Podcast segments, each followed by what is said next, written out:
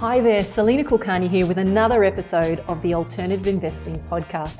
My mission is to help business owners build high performance wealth that delivers reliable, predictable cash flow through unconventional strategies so they can fast track their path to financial freedom. Each week, I share with you the strategies, expert interviews, and real people's stories around the topic of wealth and financial freedom. And if you're a business owner who wants to learn more about financial freedom through alternative methods, please head over to my website, freedomwarrior.com.au, where you can access my library of articles, interviews, and programs to help you on your way to becoming more financially free. Hey guys, so welcome back to the Freedom Warrior podcast. In today's episode, what I really want to do is maybe unpack a little bit around this concept of uh, investing and inaction around investing. I want people to really understand why stockpiling cash could actually be crushing your ability to build wealth. So I think in uh, in recent times we've all become very very aware that keeping solid cash reserves is is very very important. So I'm certainly not arguing against that, and I think it's uh, it's really important, particularly as an investor, that you continue to carry cash that will, number one, carry you through tough business times, but again, also carry you through potential turbulence if any of the economic things that support your property portfolio or your share portfolio go out the window. For those of you who are tuning into the news right now, there is so much commentary out there on pending inflation, pending stock market crashes, and all of that. And you know, I'm I'm a huge believer in, you know, forget crystal ball gazing, who cares? But I think it's really important to have a number of defensive measures and a number of strategic fingers in a few pies in order to carry yourself through those periods without any kind of um, major dent in your wealth building activities or wealth building um, portfolio. So let me really kind of start at the beginning. I, I think the very first thing that people need to understand is putting cash reserves aside, stockpiling money for the sake of it with the view that you will invest is only useful to a point. At some point, it's really important to start measuring the opportunity cost of money sitting around. Now, what I would also say to you is when we're measuring opportunity cost, what we're really focusing on, or what we should be focusing on, is that internal rate of return. When I say that, obviously, as property investors, we often go out, we borrow money from the banks, and we leverage our money in order to control bigger assets. But what I'm actually advocating is that, you know, when you're measuring your opportunity cost of, well, what could my money be doing?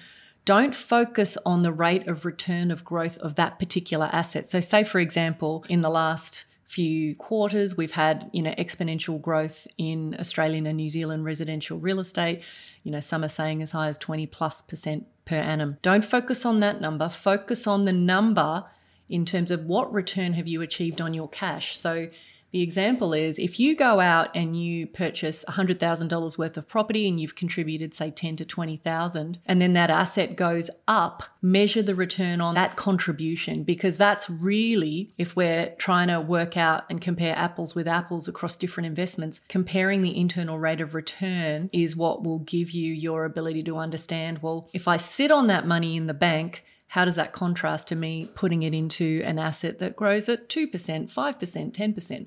Um, and so on. So, number one, the true cost of investing in action is really about getting very, very granular and really good at measuring what is the comparative rate of return of me having money sitting, sitting around and waiting for that perfect opportunity versus really doing the hard yards to find the right investment and parking your money into something that's going to um, either be a set and forget or give you that rate of return that makes you feel like, yep, that's that's a great rate of return and I'm happy with that. I think the uh, the the other reason that I'm asking you to focus on the internal rate of return is it becomes very apparent why property crushes the share market in terms of returns. It's very difficult or it's considered highly risky to leverage and get margin loans within the share market, whereas um, the banks will allow you to leverage inside of the, the real estate market all day long. Now, what that means is that you can get a substantially better internal rate of return in the property market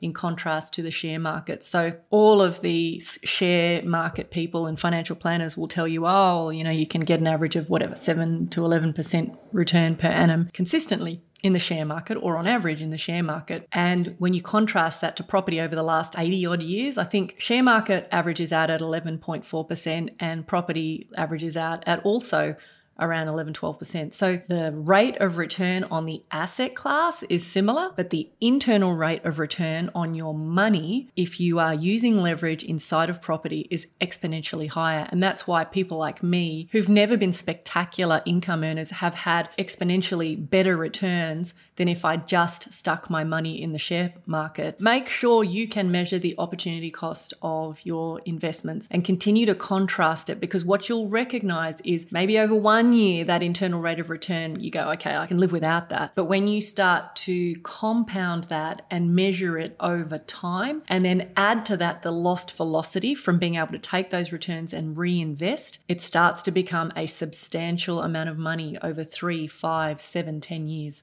So it's really, really important concept.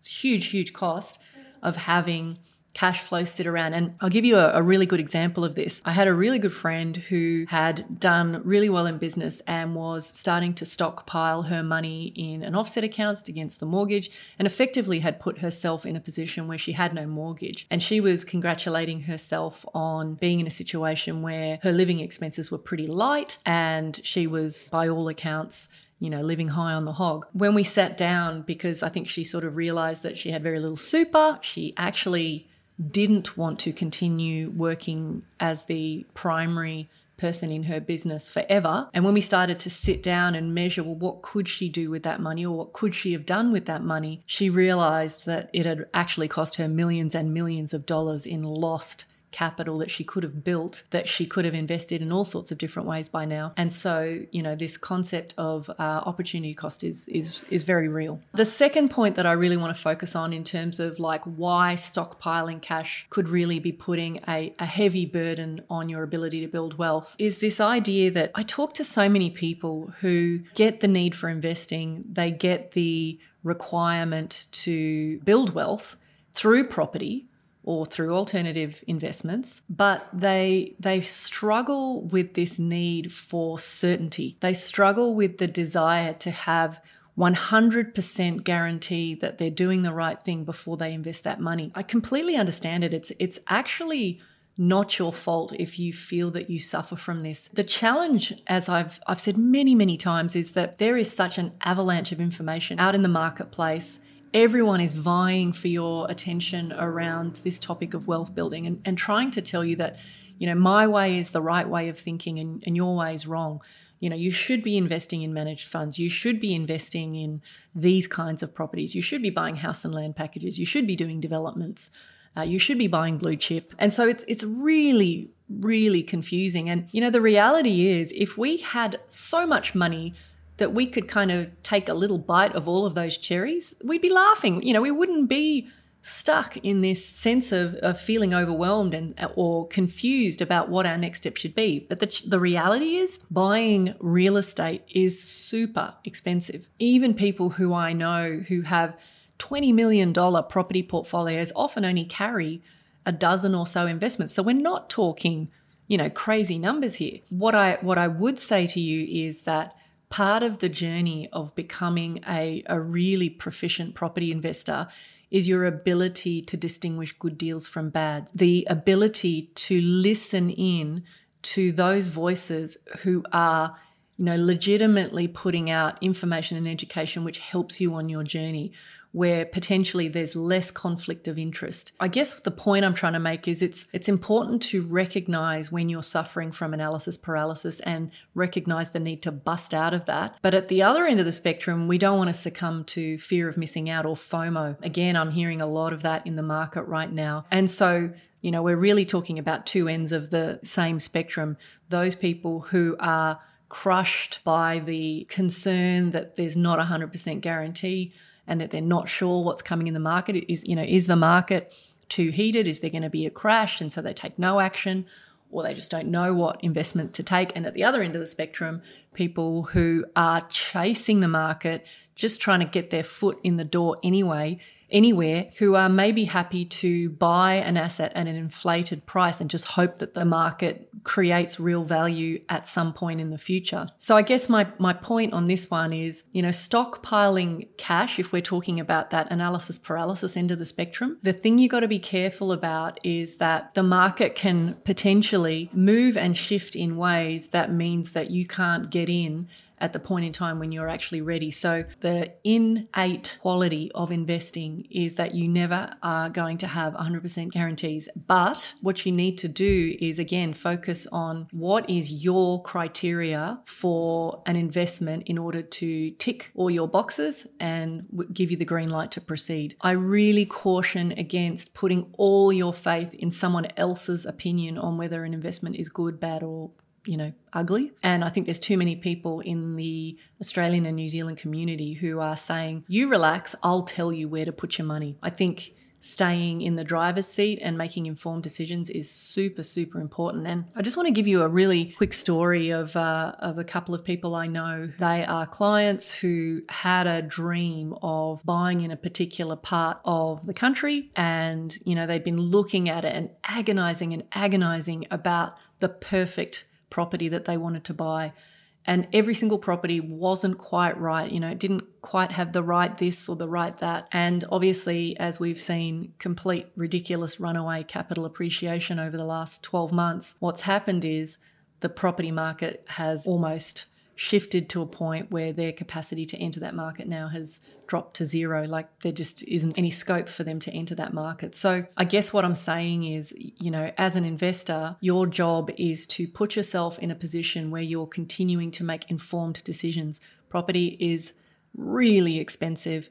You cannot afford to put a foot wrong but you also can't afford to just let the money sit there and just postpone those decisions. The third point that I want to make in this context of this conversation of the true cost of inaction when we talk about investing is that you need to recognize, and this is actually one that a lot of people don't recognize or don't understand, is your risk profile actually changes over time. For most people, like it's not always the truth. Some of us are hair raising risk takers our whole life. But the truth of the matter is that for most people, it actually gets harder to take on risk as you get older. So, for example, if I think about my own journey, the sorts of risks I was prepared to take in my 20s and 30s is massively different to the risks I'm prepared to take now. Best story and the best example I can give you of this is in uh, in 2008 we'd uh, we'd built a reasonable portfolio of properties and we were starting to get to the point where we'd paid off our house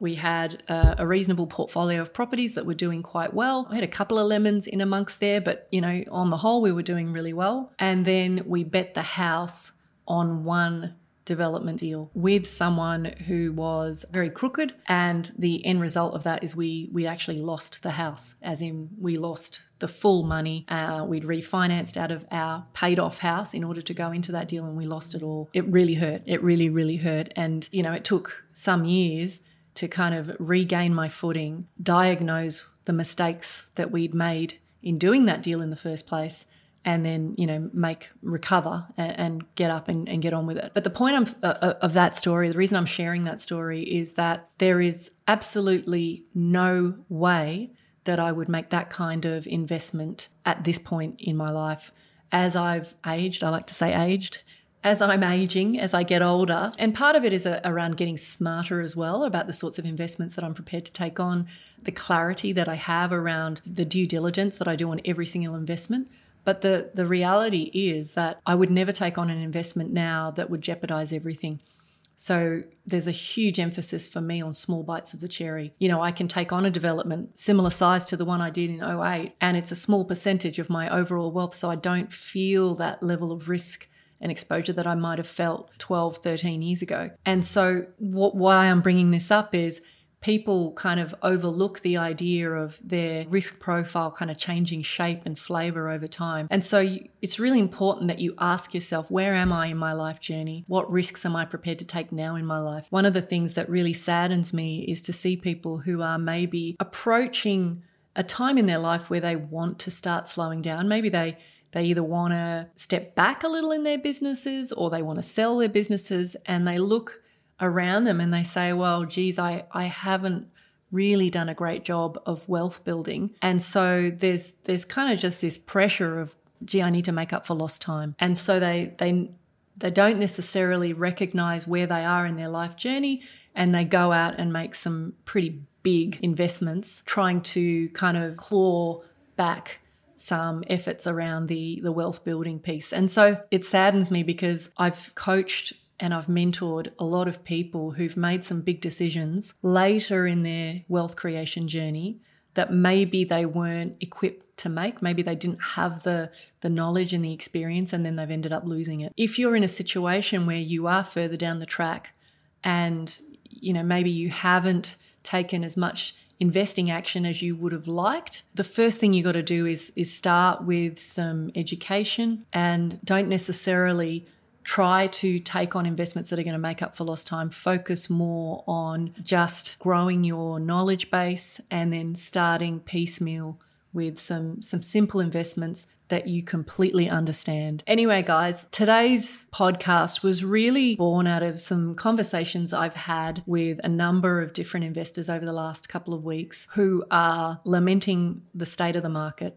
feeling like how can I possibly crack into the local market now, which is just going crazy. The second thing they're lamenting is maybe having sat on a lot of cash or capital, lazy capital, for the last five years in the view that they would wait for the perfect investment. And so they're in a situation now where there's a little bit of anxiety around that you know, inaction. And, you know, I'm a true believer in it's never too late. There's always ways to recover financially and, and get back on an even keel. I think the thing that I'd love to emphasize is it doesn't matter how successful you are in business. It doesn't matter whether or not you've created a cash cow or whether you've built a business that you will sell for a big fat paycheck at some point in the future. You have to be thinking about your plan B. How are you going to create the ultimate insurance policy which in my world is creating an income stream for myself that will continue to flow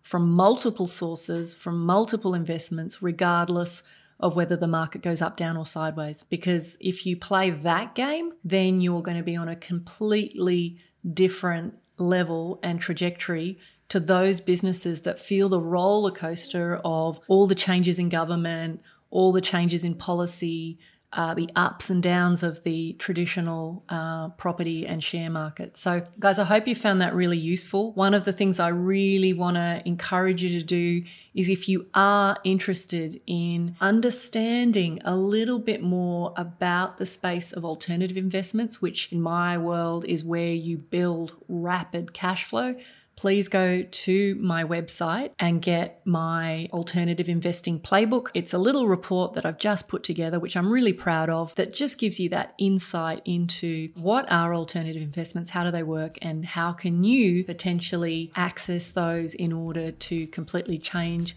the trajectory of your cash flow. Till next time, guys, take care.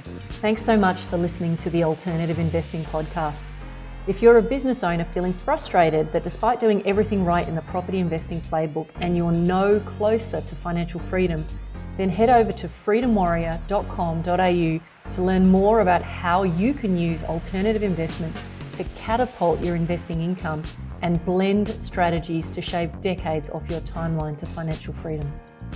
Till next time, take care. See you on the next episode and bye for now.